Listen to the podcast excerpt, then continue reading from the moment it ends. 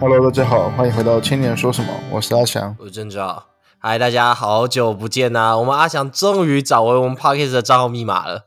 什么找回账号密码，我根本没有忘记过，好不好？是我们最近真的太忙，好不好？哎，所以是我忙完换你忙是吗？那你要不要具体的描述一下，大概是什么样的事情让你这么忙，让我们没办法录 Pocket？好啊，就我现在同时在写一个短片剧本，然后同时在忙一个六月的 MV 的拍摄，我在做制片，然后就干爆炸，爆炸满。嗯，毕竟阿翔本业本来就是做这种影像制作的吼。那阿翔，你做这个，说实话啦，我会蛮想知道赚吗？看你的人脉吧，我也不算是本科出来的，所以其实一开始其实是蛮辛苦的，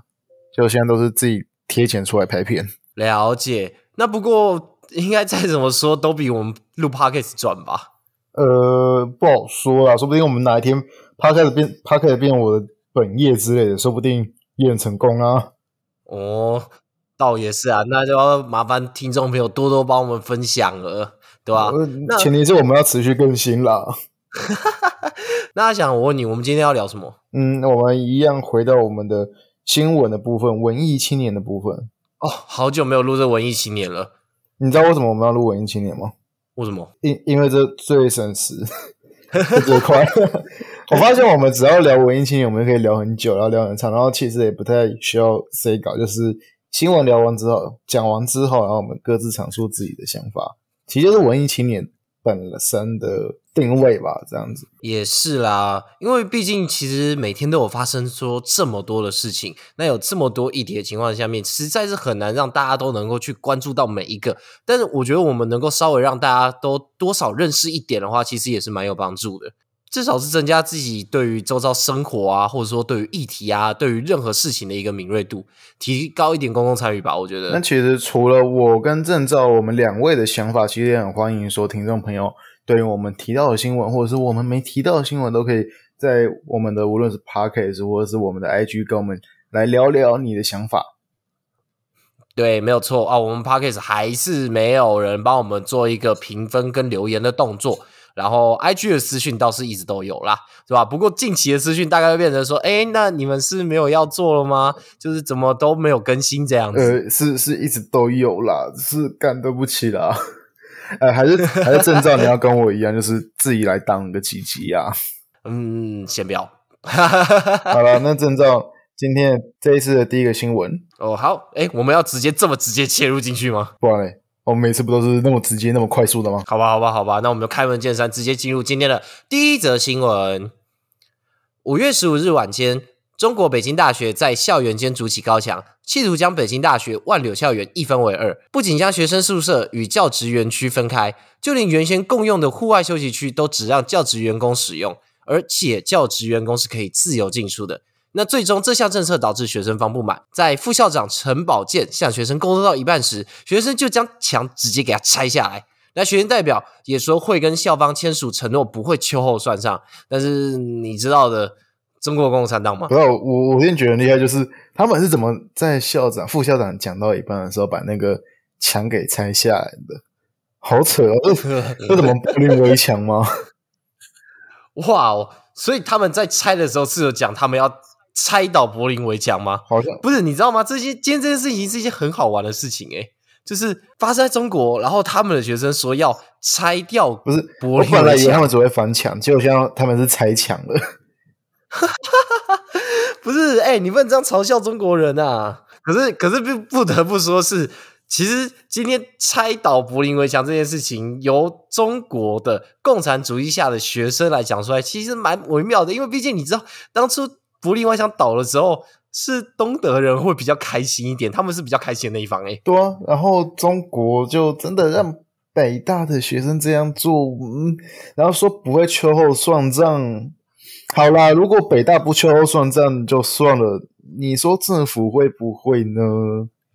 我是不好说，嗯我是不知道啦对啊，不知道，真的不好说，对吧？真的不晓得。但是讲回来的话，我们也可以看到，我们自己国内台湾，对台湾是一个国好国内我们的一个校园防疫政策的部分，那是有关于我们南部的成大。嗯，成大怎么了？好，那我这边念一下新闻后，那成大从五月十六号开始，那一个校区停课两周，那之中学生就发出了不满的声明抗议。那事情大概就是这样子的。那因为说在台南的成功大学有不少的学生染疫，那昨天呃，也就是五月十六号的时候，那校方紧急公布自强校区在今日到五月二十九号停止实体授课，改成线上两周。但因为先后发出两封信给师生的通知内容是不太一样的，那全会表示无法接受校方任意更改停课标准，深夜发出了声明，控诉校方出尔反尔、一意孤行，拿校方的威信尽失这个样子。那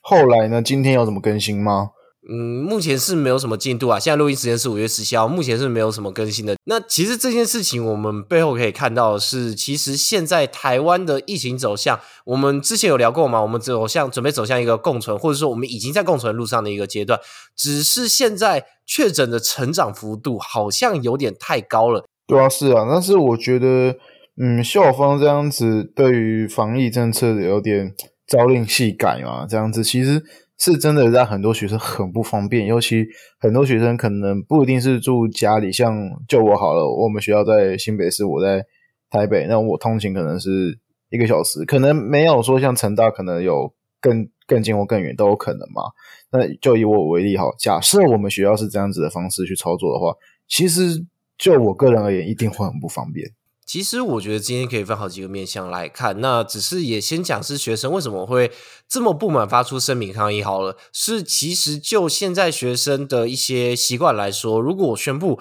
都已经要远距停课的话，我可能就说实在的，蛮多学生对会选择回去老家，然后待在家里进行课堂的部分。也主要的最大的原因是因为说，呃，毕竟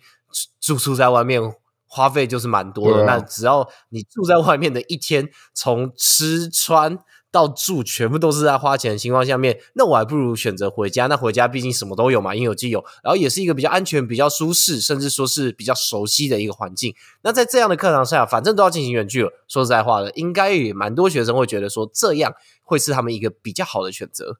对啊，但是学校这样子，嗯，反反复复的，其实现在很多学校已经。改成就是从现在开始一直到期末都是远距了嘛，对不对？你说像台师大，然后还有像是今天五月十七号发布的真理大学啊，真理大学也远距了。我记得还有有有，他今天发布四星跟嗯，这个我就有点不太清楚，但我记得印象深刻是台师大是第一个直接发台师大，我以为是台大，没有台师大，对吧？那你觉得呢？你觉得现在的疫情有需要到说封就是就是远距到期末吗？就你的看法，你觉得说校园远距这件事情，在现在疫情情况之下，我觉得讲校园远距的话，我们用词要更精准一点，是大学校园，因为毕竟我们讲到国高中，然后甚至说是国小的话，我觉得毕竟呃，尤其是国小生，他们现阶段我印象中没错的话，我印象中没错了，他们是还不能施打疫苗的，就是儿童性疫苗，我们是还没有签那个切结我们现在对对对对，我们现在打这些疫苗，说实在话，对他们来说好像是。呃，会更激烈的反应，会有更激烈的反应，太强了。对，所以说其实很多国小生是没有施打疫苗的情况下面，他们确诊其实副作用也不是副作用，他们确诊的话，他们的那个呃，这个要怎么讲啊？作用吗？还是说是反应啦？那个反应，他们反应会非常的剧烈，重症率是比较高的情况下面，我觉得国中小。要不要实施全体远距这件事情是可以拿出来，就是好好的去做讨论，而且甚至我自己啦，我自己如果是家长，我更偏向是的确应该要全校远距。那如果说你不让我全校远距的话，就我自己知道是现在很多国小、国中也是可以开放由家长去申请。让学生请防疫假，然后自主在家线上授课远距，那老师就会是一个双轨并行的部分。他有些人是实体，然后有些人是远距。那当然，这个授课内容方式都是一并需要稍作调整，这样子。嗯，那你说到国中的部分，我就想到这个礼拜不是国中会考吗？那国中会考的部分有因为这样子，嗯，疫情的影响，毕竟现在都是六万五万在跳的。去做跟动吗？嗯，我印象中没有错的话是有的哦。那我也先说个前提提要好了。那今年的国中会考是有十九万九千三百一十八人报名的。简单来说，它是全国最大的升学考试，就是比起学测、比统测学测啊这些的，都还要来的多人。因为毕竟国中转高中高职嘛，对吧？那个人一定是最多的。它是它是一次转的嘛？呃，高中高职会再分流统测跟搞那个对对对对，那也因为说现在有蛮多考生确诊，那居家隔离啊，或者说居家检疫、自主防疫这些人数也是不多，一直不断的在增长变动。那考场的部分的话，我记得没错的话。是这样子啦，就如果说你有符合就是防疫啊，或者说是你是确诊者，然后或者说你需要居家隔离这些相关的东西，相关的一个你符合这些标准，那你不能参加我们五月二十一、二十二考试的考生，那可以去参加六月四号、六月五号的补考。那两次考试的题目难易度，呃，大考中心这边当然是说一样，然后以加额录取，考试权益不去不会受到影响。那如果说考生因为疫情不能参加正式考试啊、补考啊，教育部会有更特别的一些专案去录取这些考生。应该说，就是他现在要开第二条路、第三条路这些升学方式，然后让这些现在没办法参加五月二十一、二十二号的会考的考生，能够有其他方式来做升学的一个动作。那不管是说补考啊，或者说是目前教育部说的这个专案，但是这样子是真的，呃，你刚刚说可以尽量。一样嘛，难度那个考试难度、补考难度是一样的嘛？是真的可以做到？我觉得这个是很高的、很高的技术性问题耶。因为你也知道，就算是考同样的范围，题目叙述不一样，或者说甚至改变题型，不管是说我们把它从单选题拉成呃后面的手写题，其实这些难度都会。有变动，不好说是变难或变简单，因为真的要看题目怎么出。但是光题型改变，就算同一范围，其实都会有差很多的状况。所以我觉得他今天说要难度一样，其实这是很高的技术性，甚至说 我们自己虽然我们写，我们会有一个感觉是这个难度一样，这个难度比较难，这个难度比较简单。可问题是，我觉得我们我们包含我自己，加上阿翔你。我们也也没有穿越到说我们是专家，我们可以评估说哦，这两个难度是一样的这样子的一个状态啊。对对啊，所以说这是难度一样，我觉得这个标准有点难去鉴别。对，只能说是嗯，初老师跟审核老师他们最后做出来的一个标准。啊我也不得不讲的是，现在听起来话会考这一部分话，真的。我觉得算是一个比较不得不的状态耶。是啦，没错。那说到这样子教育的部分，我就好奇，郑兆，你不是那个吗？家教老师呢？在疫情的情况下，家教有影响吗？我自己还好，因为我自己的家长就是，因为我一直都有定期去做快筛，那我也是打满三剂疫苗的人，我上课也本来就会都会戴着口罩，所以我的学生，啊，所以你们没有变成可能远距，有人有，我的朋友有。但我自己，我现在的学生们都还好，他们的家长都是放心让我直接去做实体授课的部分。那也有一部分是因为家长家长自己觉得说实体授课的成效会比较好一点，对，这样子。所以还是要看每一个嗯家教老师跟学生家长的沟通跟反应跟他们自己考量的一些点吧。不过也不得不说是，的确也是从疫情爆发开始，线上的这种家教。呃，看起来是商机越来越高了啦。用商机吗？嗯，毕竟还是做教育，用商机好像怪怪。但市场好了，市场是越来越大了啊。因为疫情影响，所以反而家教的需求越多哦。线上的家教需求啊，因为就会担心说线上线上课程本身的那个嗯吸收的程度本来就不足，所以会觉得说，哎，要学更多也。可能可能是可能不是，但也有可能是传统大家习惯的面授家教，然后家长可能有防疫上面的考量，所以转而使用就是选择线上的线上线上的系统。那这不管是平台系统啊，或者说是有有其他的同行的老师朋友们，他们就是自己想办法，不管是用 Google Meet 还是说其他的平台软体，自己想办法进行一个远距授课的部分，我觉得都是有机会的。了解，好啦，第一个新闻我就聊太多了，但是我觉得，嗯，无论是中国啦，还是台湾，我们国内，嗯，无论是是考生还是学生，或者是各各位所有出社会都好，就是疫情真的是很严重的情况之下，其实的确我们就是放宽心，然后做好自己该做的防疫，然后平常心去面对吧。我觉得现在怎么这样子？可是其实你没有发现到，我们刚才在讲成大的时候。我们是讲国中、高中国小，我们讲到大学的部分，我想要拉回来讨论一下。那好啊，你讲一下。我觉得其实大学生在社会上面是一个很特别的族群，因为我们已经成年了，然后我们甚至呃有这个能力独立自主，但又限于我们还是学生的一个情况下，他卡在一个讲老实话，我自己的感觉，哦，我们卡在一个不上不下，我们就是小大人，就是比国中生更像小大人的那个阶段。呃，高中生高中生，我觉得国高中生对吧、就是，但是我们更加的小大人，嗯甚至说是，其实我们已经有一定程度的社会经验，但我们好像又还没有多到这个社社会经验多到说今天完全没有问题。那我这边讲的是同案的，我不是说一些个案，就是有些人他大学的时候就可以全部独立自主养活自己，像哎、其实就是我跟你对。那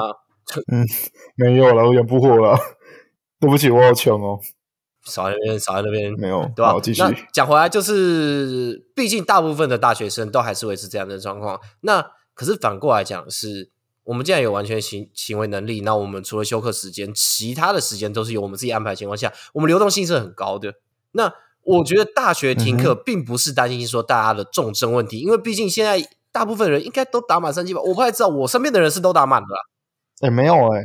我身边朋友很多都没有打满。我那那我这边呼吁一下好了，还是尽可能去打第三剂，因为毕竟现在也都要加开第四剂，我觉得三剂其实已经算是未来一个普遍的标准。那加上说打满三剂，其实防护力真的是比较强，不是说不会染疫，而是说重症率会降低这件事情。那嗯我觉得反过来讲是，今天会觉得说学校需要远距这件事情，并不是已经开始渐渐转变成不是担心学生会得重症，而是担心说，因为毕竟轻症你可能你还是需要去做一个治疗的动作，而是担心我们国内的医疗量的，你懂吗？哦，你说柯文哲最近一直在说的，对啊，就对对对，就是就是呃，柯柯先生他最近在讲这个医疗量的，但我我先不管，我不管他现在在讲什么东西啊，对我我真的不想不知道。好，但反过来讲的是，我们既然有这么多的行为能能力，然后我们有很多的时间，然后我们自己安排自己行程的时候，我们可能会到处走。那其实我们染疫率可能会比较高一点，再加上就算我是乖乖待在校园里面好了，只要有班上有一个人中奖，你都是高危险族群、欸，对吧？那其实这样传播连锁的几率是很高的情况下面，我们现在每天的确诊率已经是几万几万在，就是确诊人数都是几万几万在跳，对吧？的确就是校园，尤其就是大学生而言，他们就是各自的生活圈其实是很广泛的，不像是可能出社会之后，你可能真的就是哦去公司就要就回家，顶多去可能健身房之类的，大家是比较固定的一些交流的对象。大学的那个交友的交友跟交流的范围是非常非常是啊，所以说这个时间点去启动全校远距，我觉得这两周因为也即将步入疫情高峰，我觉得是一个必要的动作，这是第一个。但第二个是讲回来，校园防疫这件事情，我们先不讲，就是各个学校到底是如何防疫怎样之类的，因为讲老实话，就是各个学校如何防疫，真的有人做的还不错，有人做的很烂，超烂。对，但嗯，你你是要啊不用点名啊，但这大家自己嗯呃，如果我们听众是大学生，应该摸着摸着自己的心，然后脑袋动一下，就会知道说自己学校的防疫到底做的好不好了。嗯，但那你要表明一下吗？啊，我我们学校做的很烂啊，但我不得，哎、真的啊、我们学校做的很烂啊。但我讲回来是，嗯其实我现在观察到，普遍大家的反应也都是学校真的做的蛮烂的。就像我包含我们刚刚提到的成大的部分，纵使是比较前段的国力，大家可能都还是会不满意，而且其实这个不满意的人偏多。那我们讲回来是，今天这个防疫校园防疫的措施政策行为，到底是由谁制定的？嗯，是谁？哦，教育部是说防疫会议，那防疫会议这边的话，或是说防疫专责小组，那最近又拉了一个防疫长。那我刚刚讲的这些东西都是学校校内的，就是教育部指引要求说校内要组成这样一个团体，或者是说拉出这么一个人，专责负责防疫事项。但其实实质上来说，你防疫的这些共同事项，就我们了解到的校园民主，应该是要由会议学生吗？没有，就是要由会议去进行，而这个会议里面应该是各个相关有关人员都应该要有出席人员，都应该有你说人出席。包含包含校方、学生跟师嗯老师嘛？师长，尤其师长一定要啊，师长对啊有各个学院的院长啊，或者说一些呃呃重点老师啊，这些是一定需要的。毕竟老师在学校里面的定位一定很重要。对，但反过来讲，是学生也很重要，因为毕竟学生在校园里面是还是占最大多数，学生是校园的主体，所以说学生怎么没没有代表在这场会议里面？再来讲到第啊是没有的三个是，好像是没有的吗？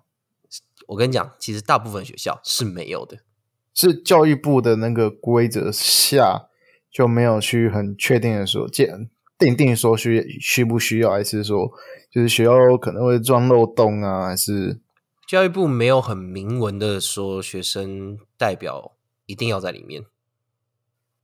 他只有说有关相关人员，哦，他他给了一个很暧昧不清的很模糊名词啊，定义，对，很模糊啊。那最后嗯我们讲到的就是、就是一定一定不用讲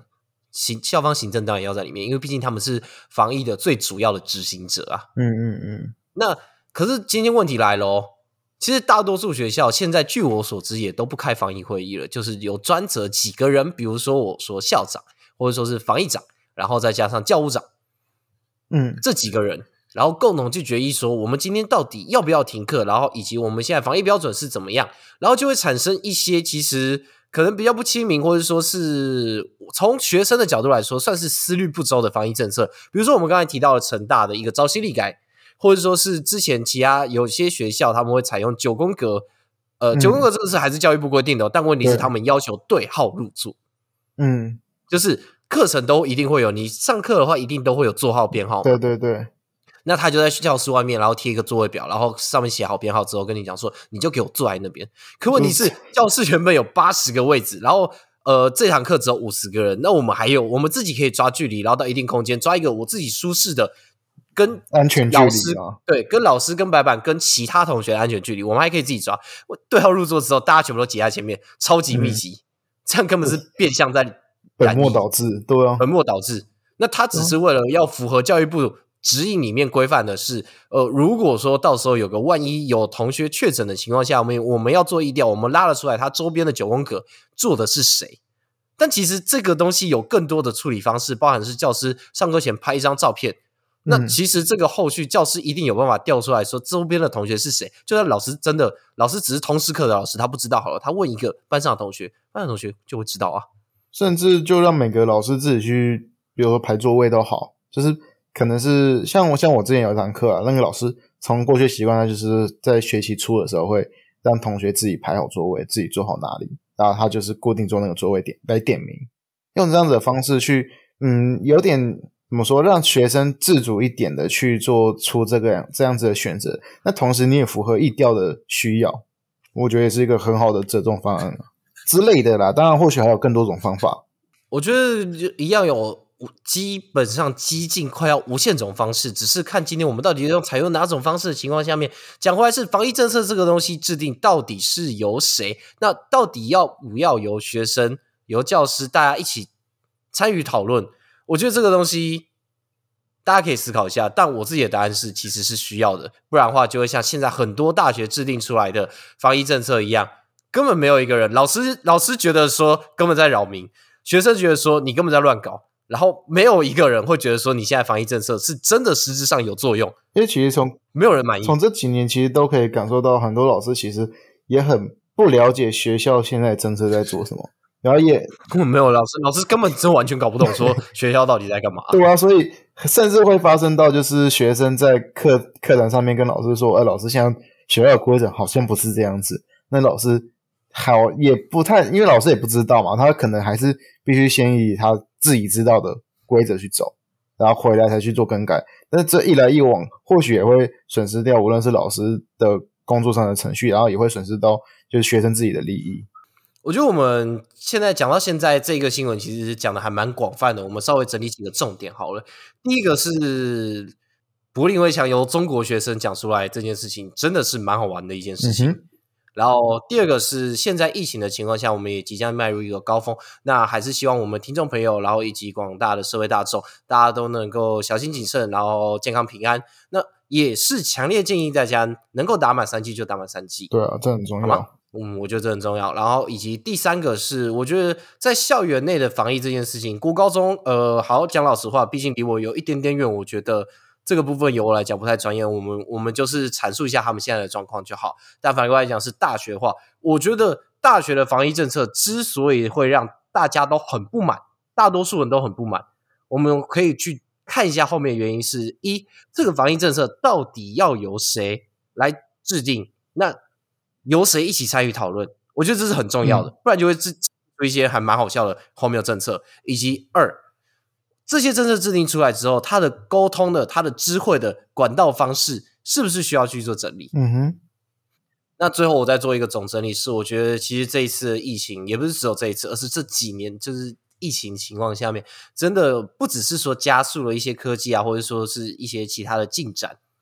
那也像是一面照妖镜，是直接很直面的反映出来说，各个机关、各个学校、各个单位、各个人，大家各自缺少大家各自的软肋、软弱、软肋还软肋、软弱、软肋，这边啦。大家知道，我不知道，反正就是大家的弱点，大家需要进步的地方到底在哪里？那我们看到这些东西之后，疫情可能是一个危机，然后有人被这些危机就直接打下去。但我更希望的是，大家能够从中看到转机，发现我们不足的地方，然后去修正之后，持续进步。我觉得这才是真正重要的。是啊，然后更重要的就是，我是不是一开始就跟你说，这个可以直接聊做一集了？你看，我已经聊了快半个小时了，才第一个新闻。我们还有后面三个新闻要聊，真的聊得完哦？聊得完啦，没关系啦。好了，那在马分正照来第二个新闻喽。好了，第二新闻，美国时间一样是五月十五号，在美国加州的台裔教会爆发枪击事件，一名六十八岁的台裔枪手因对台湾与中国的紧张局势感到不满，因此持枪泄愤，共造成一人死亡、五人受伤的悲剧。其中那一位死者更是近日大家所说的英雄，现年五十三岁的医生郑达志。他在第一时间发现枪手后，主动上前试图夺枪，成功救下其他人，自己却不幸命丧黄泉。呃，那个五月十五号到底是什么恐怖的日子吗？怎么不知道黑色十五号吧？对啊，怎么怎怎么北京那个也是十五号，然后美国这个也是十五号，太巧合了吧？我真不知道。不过北京时间十五号跟美国时间十五号应该其实还是有一个时差，对吧？那讲回来了，那个你说，因为台湾与中国紧张局势，所以感到不满，然后因此持枪泄愤，真的是这个理由？嗯，我现在看到的新闻是说这个理由啦。我是觉得，因为政治局势好啦，台湾的政治局势的确是蛮两立的，蛮对立的。但是，其实我个人觉得说，无论是台在台湾还是在海外，嗯，对于政治这样的事情，还是要和平理性的讨论啦。我觉得今天这位持枪的台裔枪手，他其实说实在话也是，嗯，我要怎么讲呢？我觉得他太激进了啦。我觉得我们必须要对于说，尤其我们都是生在台湾这片土地的年轻人，我们当然必须对于我们自己的，不管是国家政策、国族认同，甚至说是任何更多更复杂的东西，我觉得都需要保持一点想法。那我们才能更加认识自己，认识这块土地，知道说自己是谁。嗯哼，对。但就是这是我们办，就是不管是说青年说什么，还是说是做其他事情，就是我跟阿想做这件事情的时候，我们的目的之一嘛。我们当然都希望说，大家可能对于自己是谁，是什么样的人，会有更多的认识、共识，然后更多的青年参与。那不管说你是支持台湾独立，还是说是两岸统一，支持。呃，对，或者是说是你觉得我维持现状必须要走一些维持现状，或者说有更多其他的方向，我觉得这些东西都是大家可以去思考，可以拿出来做讨论的。对，但我们今天在做这些讨论的时候，有需要激进到说，因为你不满这个局势，然后你就持枪去攻击、伤害其他人吗？嗯，我觉得是真的有点太，我觉得这太有点太 too much。嗯，真的。那其实。好了，毕竟这个这件事这件事情呢，也才刚发生没多久。那或许我们也都还能等后续调查出来，才能给这件事情有个更妥善的一个收尾跟定界定它是什么原因。那目前我们看到原因是如此。那如果未来这个件新闻有后续的更新，我们也都会更新在我们的无论是 IG 或有机会更新在我们的 Pocket 上。但我不得不说，是我觉得这样形式的暴力，因为这个原因而采取这样形式的暴力是不对。我觉得无论是什么原因啦，只要采取暴力都是不对的。嗯，对，有道理。那，嗯，那我我觉得我们现在，那我觉得到最后呢，我们还是必须缅怀一下，就是这位试图夺枪的这位英雄，就是郑达志郑医生。对，就是如果没有他的英勇的话，或许。这这一起枪击事件不只是他一个人的死亡，而是更多家庭的破破裂。我们感谢郑达志医生。那我们节目在这边为郑达志医生默哀十秒。